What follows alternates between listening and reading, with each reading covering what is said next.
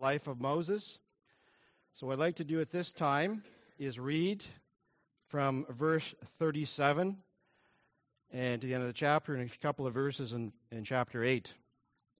So, Acts chapter 7, verse 37 says, This is that Moses who said to the children of Israel, The Lord your God will raise up for you a prophet me from your brethren. Hear him you shall hear. This is he who was in the congregation in the wilderness, with the angel who spoke to him on Mount Sinai, and with our fathers, the one who received the living oracles to give to us, whom our fathers would not obey, but rejected, and in their hearts they returned they turned back to Egypt. Saying to Aaron, Make us gods to go before us. As for this Moses, who brought us out of the land of Egypt, we do not know what has become of him.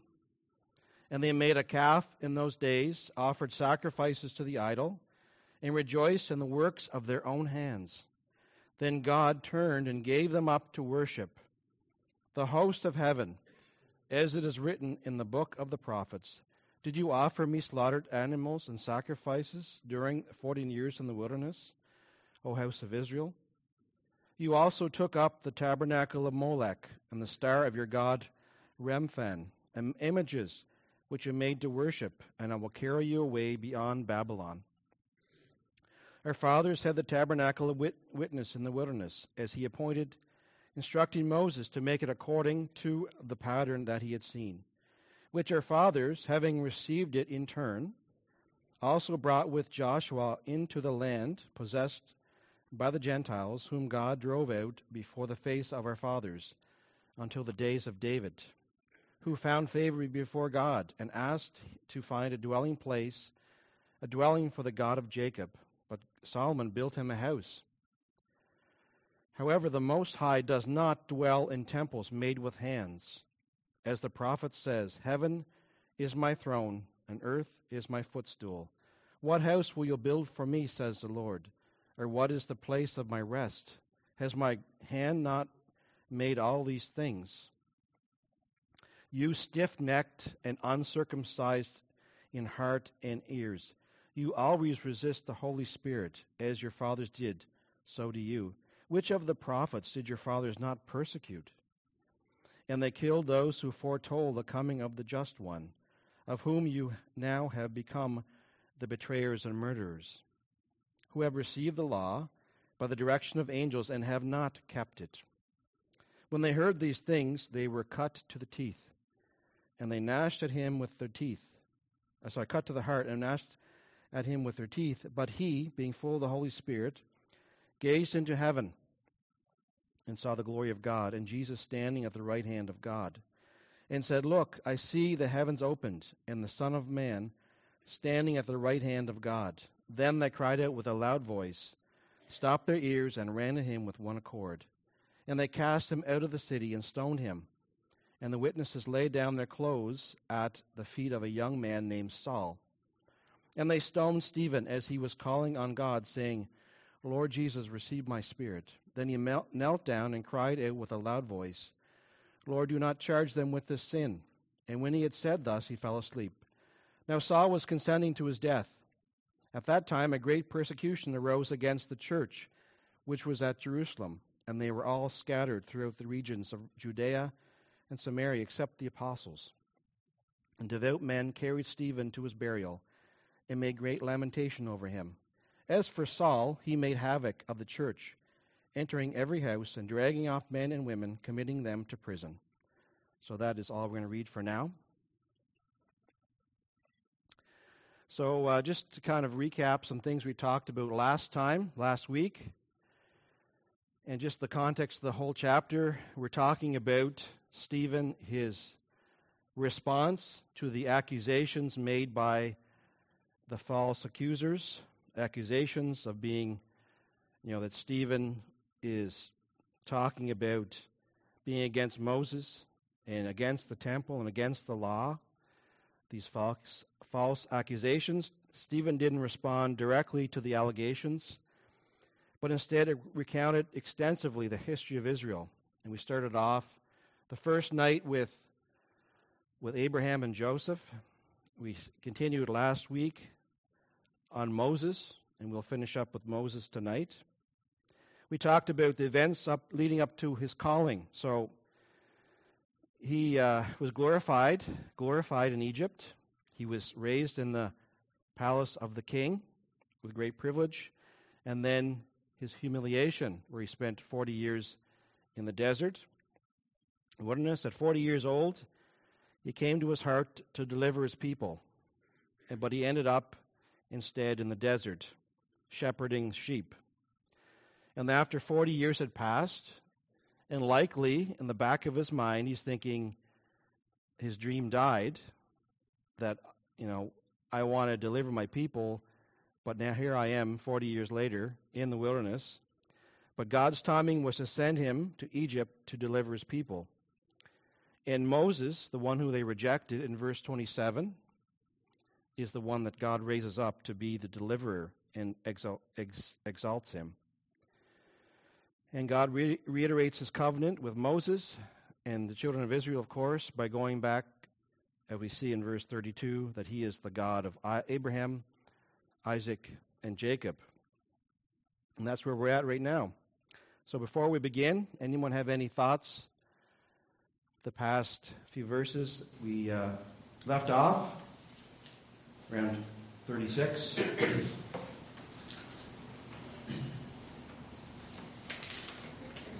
not, we're going to continue on here in the new material.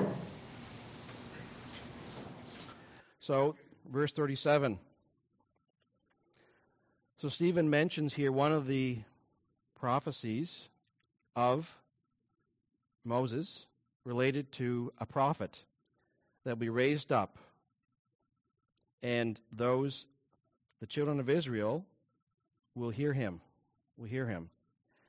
It's interesting that this prophecy is specifically about the Messiah, isn't it? It's about about the one who would come and fulfill the promises of God, just like Moses did. And here it is. Stephen here is talking about this prophecy of Moses, fulfilled in the Lord Jesus, of, of course, and yet here it is. They reject the prophecy that was given to them way back then. Just as all throughout the history of Israel, they rejected the promises of God. And we're going to look at that as we go through. The religious leaders should have known. I mean, this is not an obscure passage or promise. This is something that I'm sure the religious leaders would have known in their minds that there was going to be one raised up like Moses and him they should hear.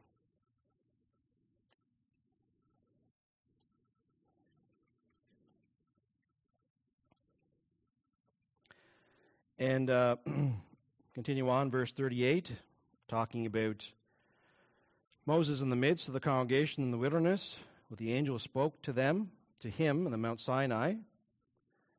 You know, again, hit, reiterating the promises of God. This is the history of our nation. Moses received the oracles of God. He delivered, God delivered those, the, mess, the, the law to Moses. God, and Moses provided it and presented it to the people of Israel. And they said, Yes, we will, we will enter in a covenant with God to be obedient to these things. And yet in verse 39, it talks about whom our fathers would not obey.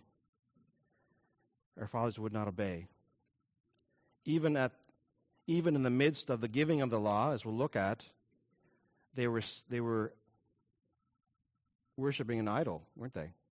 Even when this whole process was happening, when Moses away for a long period of time, they uh, they they made Aaron make a calf to worship, and they said, "This is the God who delivered us from Egypt." And so from the very beginning of their of their history as a nation, they were not obeying God. They were not faithful to God.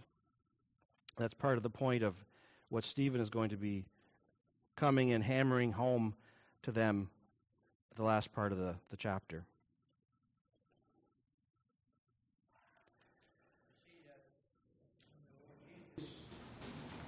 was rejected in the same way as Moses. In verse 35, Moses was rejected as a ruler and a deliverer. And in verse 39, it uses that word again, rejected, um, as a prophet. So, in the same way they rejected the Lord Jesus, they rejected the authority of what he had to say. And because they rejected that, they also rejected him as a ruler and a deliverer. So, if we are going to accept him as the Lord of our lives, we have to accept what he says. It goes hand in hand. You can't, you can't have the Lord Jesus as your Lord if you don't obey his word. At least, at least uh, want to. We fail, of course, but it go hands in, goes hand in hand. So. And I think too, it was for that reason they were carried all the way to Babylon. Because of those, the punishment was many years later. But it was for that reason what happened at that time there. Yeah. Yeah, all throughout the Old Testament, it, plagued it plagued the people of Israel. They're turning away from God, turning to idols. It just plagued them, and uh, it seemed that um, bringing to bringing them to Babylon finally cured them of it. But it was a harsh lesson lesson to learn because we don't we don't really read of that in the New Testament. It seemed to have cured them of that issue, but through the Old Testament, continually, it was an issue they were disobedient to God, to His prophets, to His Word, and they followed other gods. If you go to Matthew 23, which is the chapter where the Lord Jesus pronounces woe upon the Pharisees and scribes, he says there in verse 29 Woe to you, scribes and Pharisees, hypocrites, because you build the tombs of the prophets and adorn the monuments of the righteous, and say, If we had lived in the days of our fathers, we would not have been partakers with them in the blood of the prophets. So they felt, is the same people here, they felt that they were better than their fathers. And Stephen is pointing out very emphatically, you're just like your fathers. And it's interesting that here he says our fathers. Up until, you know, he uses our fathers. So at this point, Stephen is still including himself until you get to verse 51, and then he says your fathers. And that's where he separates himself from the nation. And the Lord also talks about, as part of his indictment against them, is in Luke 11. He talks about uh, Luke 11, 47, he says, Woe to you, for you build the tombs of the prophets, and your fathers killed them. In fact, you bear witness that you approve the deeds of your fathers. For they indeed killed them, and you build their tombs. Pretty harsh words, isn't it? Pretty harsh words, Lord had.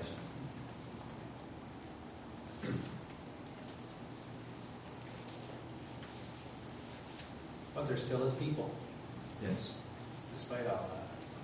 that's right. The promises of God, the nation of Israel still stand, absolutely, for sure.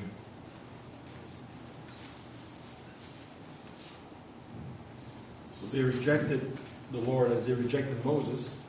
And when, when you look at Joseph, it was for envy. And we see that the Pilate said that it was by, for, because of envy that they had delivered the Lord Jesus. So there's the twofold thing there envy and the rejection. Yes. It's in verse 41, it talks about, you know, they rejoice in the works of their own hands. What a what a uh, a terrible thing to to to be to to be involved with. You know, they made this calf, they worshiped this idol, and they rejoiced in the works of their own hands. They didn't acknowledge God as the one who delivered them from Egypt. Obviously, they saw great miracles of God in the whole deliverance time. And yet they, they rejoiced in not in God, but in their works of their own hands, this idol that they made. And God gave them up, it says in verse 42. He turned and he gave them up. That reminds me of Romans chapter 1, where the downfall of mankind in general, where it talks about you know, the people were not thankful and, and just went downhill from there. Verse 24 of that passage, it says, Therefore God gave them up to uncleanness in the lusts of their hearts, to dishonor their bodies among themselves, who exchanged the truth of God for the lie, and worshiped and served the cre- creature rather than the Creator who is blessed forever. That's truly a good summary of the nation of Israel as well. God wanted, God wanted them set apart. And they did exactly what God didn't want them to do, to imit- imitate the nations around them. And they wanted a God, like the Egyptians had a God that walked before them. And the same thing in Romans, like they're imitating what's going on around. Losing, losing the, the separate, the, the separate, the, the separation that should be between people of God and the world. We want to go back to Egypt. Now, in some ways, it might sound a little unfair of Stephen to compare the Jews here with the idol worshippers of the Old Testament. They might have felt that way. Because you can say what you want, but when the Jews came back from Babylon, they never worshipped idols anymore. They were dead set against it. However, if you go to the Old Testament in 1 Samuel 15, Samuel says to Saul, for in verse 23, for rebellion is as the sin of witchcraft, and stubbornness is as iniquity and idolatry. Because you have rejected the word of the Lord, he also has rejected you from being king. So, the ultimate sin is not only idolatry, the ultimate sin is rejecting God. That can be through idolatry, and it can also be through stubbornness.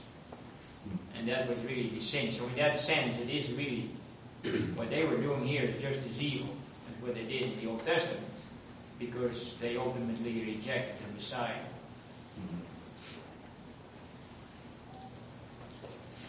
And then he quotes from uh, the Old Testament here in um, verse 42, 43. Talks, it's a quotation from, from Amos chapter 5. Not an exact quotation, but there's a bit of changes there. But um, so basically, he is, the, the prophet is, is really showing them the, the hypocrisy, you might say, in the sense that, you know, they're they may have offered their, their offerings, and yet their heart was far away from God. It was hypocrisy. They went through the motions, and yet the substance is not actually there. And for that, they, you know, eventually, as Hank mentioned, eventually, in time, they were ultimately punished, and God gave them days of grace, times of grace, good kings, and uh, extended, and yet there was a time when the mercy of God had to had to finish, and then the judgment of God had to had to start. And yet we know that God was still with His people, of course. He brought them back. The promises of God are still true. But in this particular in this particular case, there was uh, judgment that had to happen.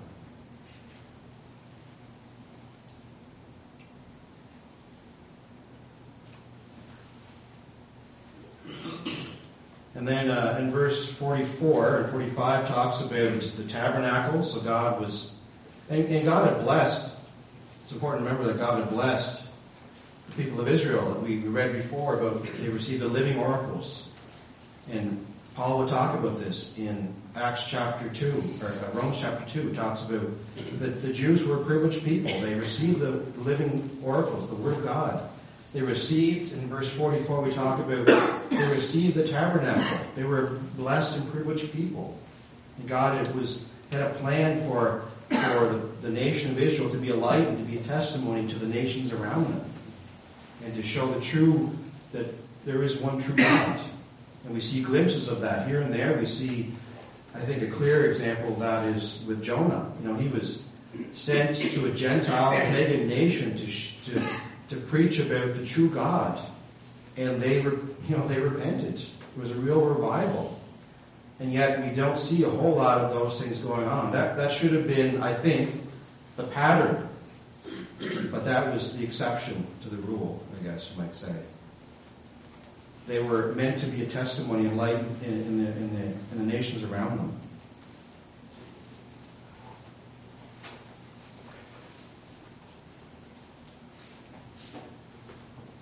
So, um,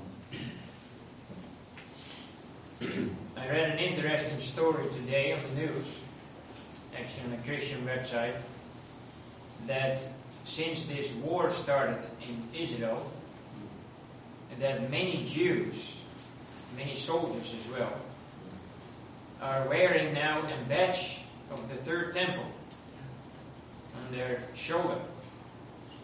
And they are really longing and looking forward to the third temple. And so even secular Jews doing such a thing. So they haven't changed anything because it's not about the temple.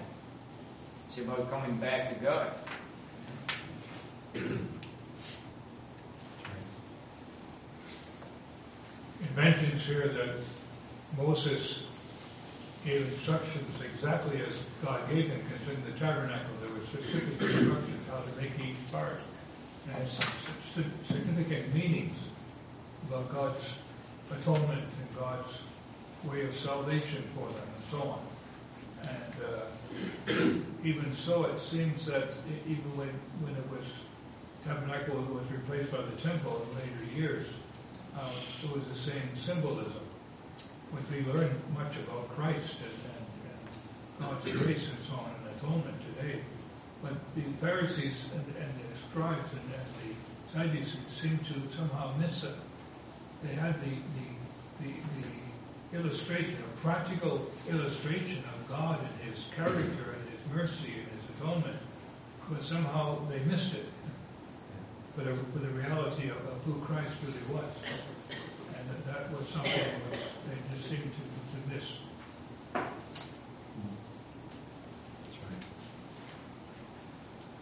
So the next few verses, 45, 46, 47, kind of condenses the history of Israel, talks about going into the land. He, he uh, mentions Joshua. Now I know King James talks about, might have Jesus there. And Joshua and Jesus are the same Greek word. And um, there's no contradiction there, but anyway, it's clear that uh, as they entered the land, God had promised to them, and then their history started in the land and moves on. It says, talks about David, talks about Solomon, talks about building the temple, moving from the transition from the tabernacle system to the temple system. And, but in contrast to that, in contrast to, you know, the temple, that was the first temple. Now, when this happened, this is the second temple, or Herod's temple as well. And, um, but, verse 48, even Solomon himself recognized that the Most High God does not dwell in temples made with hands. Even at the dedication of the temple, Solomon recognized that this temple does not contain God. It's a place of worship, it's a place of communion with God, but God is not limited to this temple. And I think it's really applicable because one of the accusations against Stephen was that, he was speaking against the temple. When, all throughout their history, even at the beginning of the temple dedication, Solomon himself said that this temple is not the, the sole essence of where God resides. How can God be contained within this building or any building. And so, very relevant to what Stephen is being accused of, of, of speaking against the temple. And the, the Jews were so concerned about preserving this system that they had. Whereas God had moved on. He was moving on to something else. And he had moved on, of course, through his son, the Lord Jesus. And eventually the temple would be destroyed. And there would be no turning back. The temple would be gone. And even with the second temple, the ark was gone, Yes. which was the, the, the picture of the presence of God in their midst. So there was a temple, there was a holiest place, and there was a holiest of holiest, or whatever, holiest of all, and nothing in there. Like the ark was not there. So it was all a bunch of a bunch of uh, of uh, rites and and uh, pictures that really didn't have much meaning anymore. True.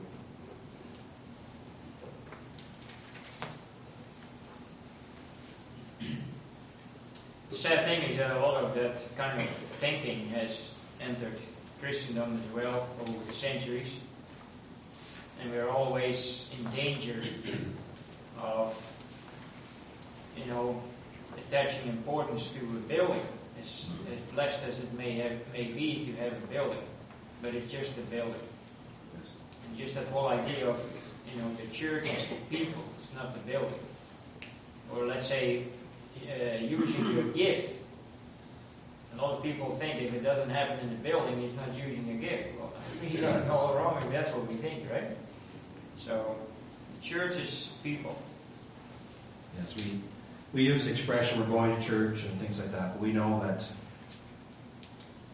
it's not really the way it is. It's supposed to be, right? I mean, the church is the people. We're going to the building where the church meets, kind of thing. That's the proper way to say it, but we just use that term, we go to church. But, um, yeah, for sure, it's important to remember. Remember the true, the substance of which we have in Christ, not just the forms. And that's something we have to uh, deal with definitely in our Christian lives. And so that is the that is the um, argument, I guess, the response of Stephen. That's the end of his account of the history of Israel at verse 50. And then he turns the tables. And no longer is it they are accusing him. Now he's going to accuse them. And based on what he's just said, the past 50 verses, he's going to, now he's going to charge them. And he talks about, in verse 51, being a stiff necked or a stubborn and uncircumcised in heart. And interesting, as, as Leonard mentioned another another night, the first night I believe that, you know, earlier we talked about Abraham has was given the, the rite of circumcision as as, a, as the promise of God, as the as the um, the sign of his of his faith. And yet here it is. Stephen is talking about their uh, uncircumcised heart. And when you think about it, you know, to be uncircumcised really means that you're a, a pagan, you're a heathen, you're a Gentile. So Stephen was accusing the Jewish leaders of being pagans and a heathen and Gentiles. That what an insult that would have been for them to hear in their heart, in their minds, like this, this ringing in their ears, like, what is he saying to me? What accusations bringing against me? Talking about resisting the Holy Spirit, as your fathers did.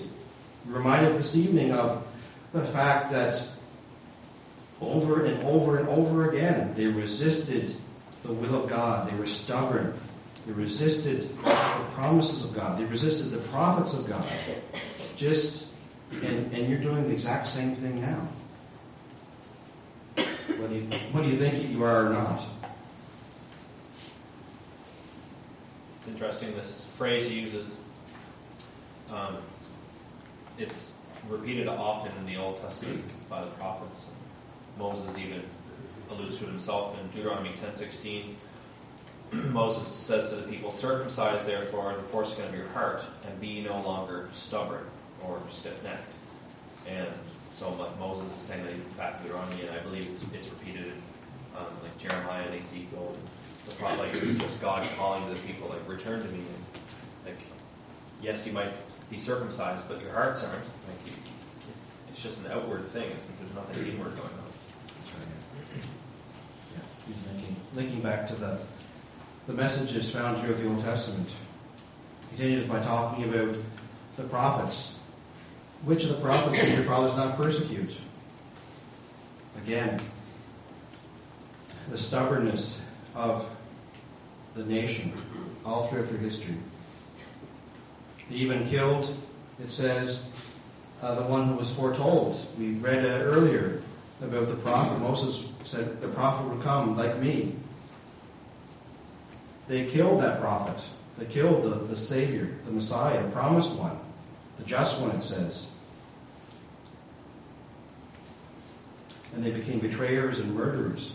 That's quite a quite a statement. The fact that they would accuse that Stephen would accuse, rightly so, these individuals of being betrayers and of murderers. No wonder that got them riled up, as we'll see later on. I think there's a practical lesson for us here. These, these Israelites were, they had the outward form. They were physically circumcised for sure, but their, but inside their hearts is a different story, and that was their problem. It was their heart rejection, not the external. They had all the externals, but their hearts are not right before God. And we can have that same situation in our lives if we're not careful. We can just go through the forms, but if our hearts are not right, and we're just as evil as they are. You know, if Stephen were speaking today, like the way he's doing, we would call him too harsh.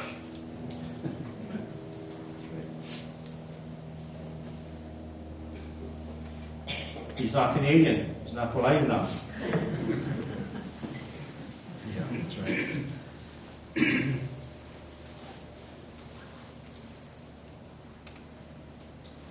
Verse 53 talks about receiving the law and not keeping it. Again, just reiterating their history. And again, in verse 54, they weren't very happy. They weren't very happy with Stephen's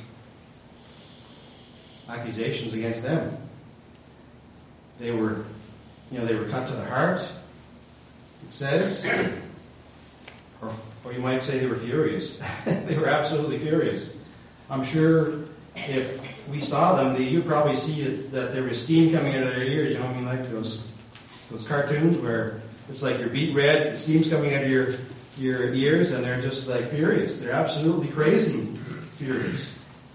Who are you to tell us and accuse us of these things? And they gnashed at him with their teeth. Notice the contrast in verse 55. But Stephen, full of the Holy Spirit, he was gazing into the heaven and saw the glory of God. Earlier in the chapter, we saw the, the God of glory. Now we see the glory of God and Jesus standing at the right hand of God.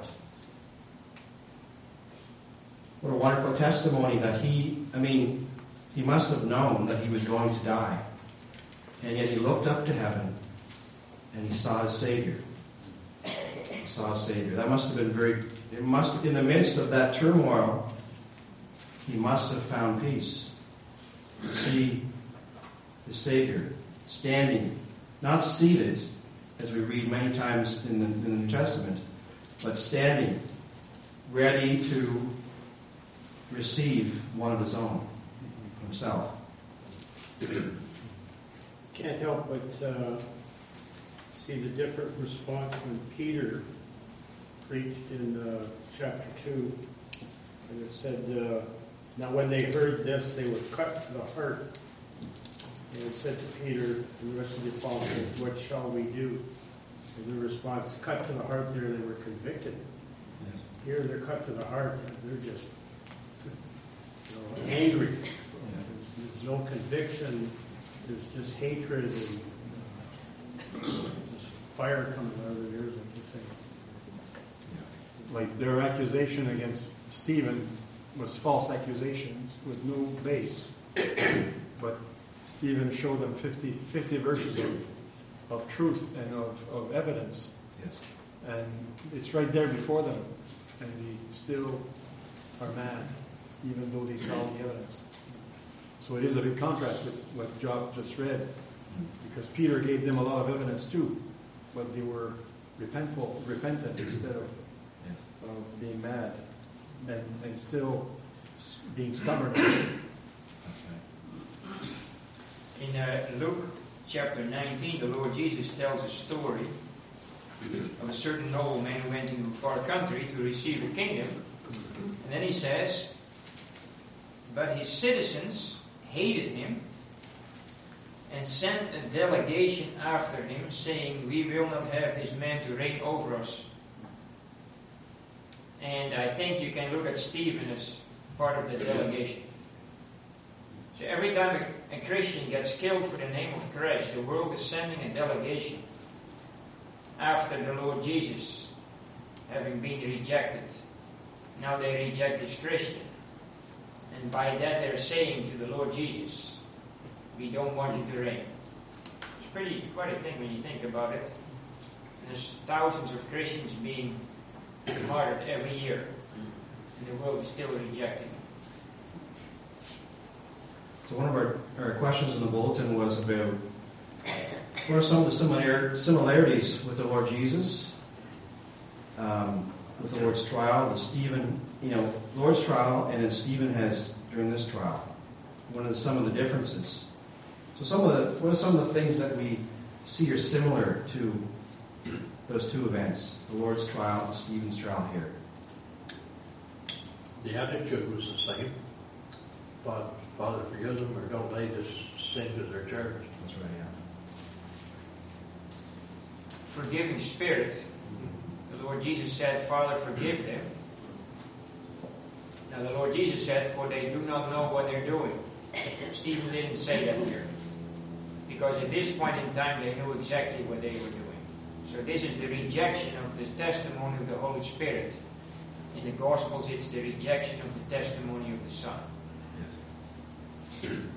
Both for Stephen and the Lord Jesus, they, they both had false accusations, Yes. which could not be substantiated. I was also thinking they're both full of the Spirit. It says earlier, chapter or it says in chapter six that Stephen was full of the Holy Spirit and full of faith and the Spirit. And uh, some of the differences I was thinking about, you know, Stephen actually gave a defense, whereas the Lord Jesus didn't give a defense. Um, Stephen was stoned right away, whereas this whole mock trial happened with the Lord Jesus. Maybe we'll talk about that a little later on. It's interesting that, like, back when Jesus is killed, they, it seems like they can't do this. They can't kill him because of the Romans. And I, I read somewhere that the, the Passover had a lot of, had like a large Roman soldier presence because that was the time that a lot of Jews would come together and they were, they were fearing a rebellion. And so they had extra guards stationed. And so that was one of the reasons why they had to bring Jesus to Pilate. They couldn't just have stir up the people and kill them themselves. Whereas it seems like there's not maybe as much of a Roman soldier presence at this moment, and so they're able to kind of just rise up and mob Yeah. Stephen. Yeah, I mean, I've, I've read those kinds of comments, and there's another comment um, I read. So, uh, the Sanhedrin was permitted to execute only those accused of religious crimes.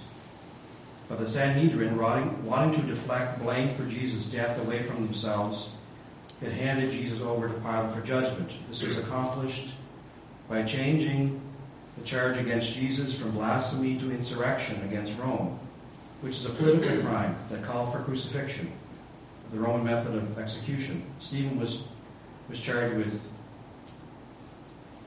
with insurrection against Moses, which is a religious crime, so that they had the authority to stone. I mean, I don't know who's, right or what the answer is. It was just a matter of like, they just went crazy and they just, they didn't care what, what the rules were and they just Stone Stephen, or was something cultural, like, what we, we talked about. I don't know if anybody has any thoughts on why why there is such a procedure at the trial of the Lord Jesus versus here, where it was just like straight on execution. I think one of the things you have to keep in mind too that the Lord Jesus, it says numerous times in the Gospels, they feared the crowds. If they had put the Lord Jesus to death the way they did Stephen here, which was just rule, it, it, they were, you know, they would have been afraid of the crowds. They wanted to do it in a stealth, stealthy way, you know, uh, not at a feast, lest you know you get trouble. And so the Lord Jesus, in the eyes of the common man, was actually quite accepted.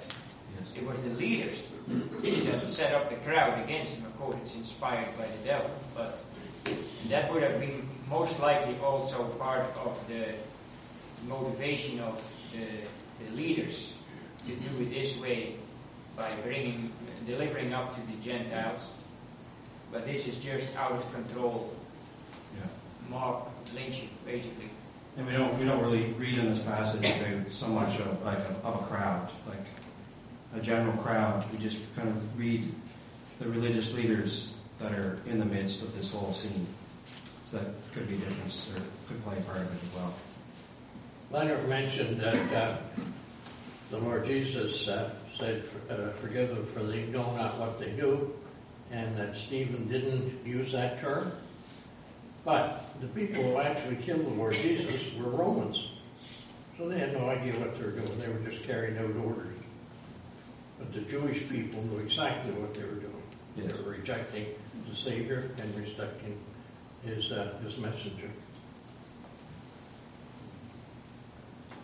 So we, we moved to an escalation from the earlier chapters where there was, uh, we, we talked about, you know, they, they were preaching at the temple and they were told by the religious leaders not to do it again and they were beaten and they were told not to do it again, they were beaten, you know, that kind of thing. Now we see an escalation where it's no longer just beating and telling people not to do things. It's uh, Stephen was actually murdered. He's the first martyr in the in the New Testament in the church age.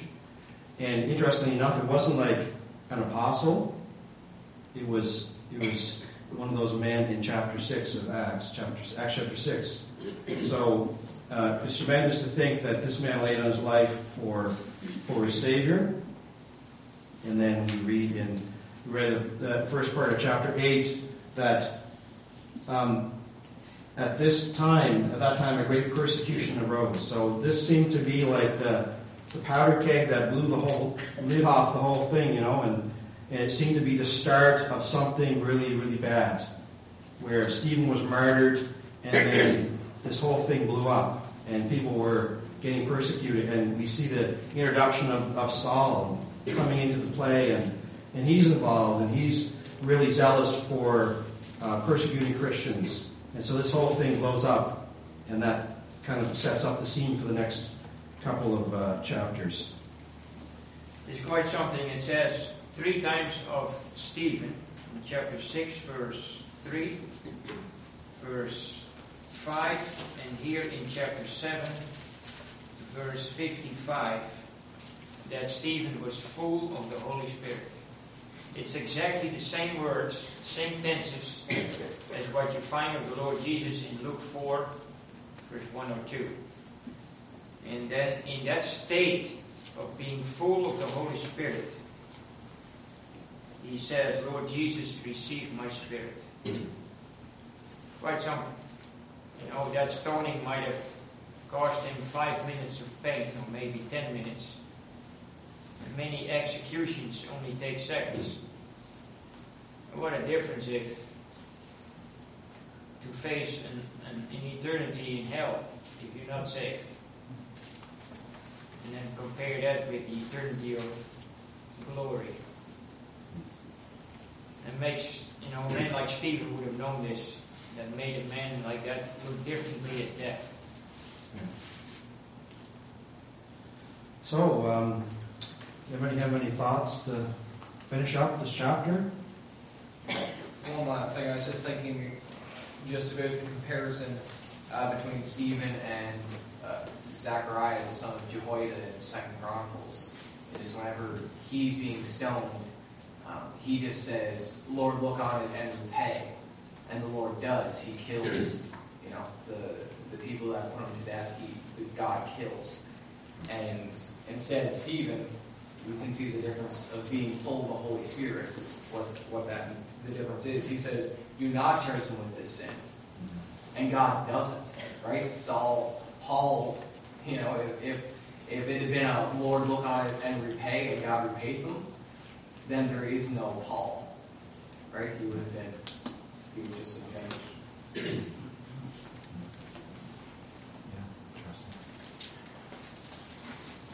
Thanks for your participation, and uh, look forward to the next chapter.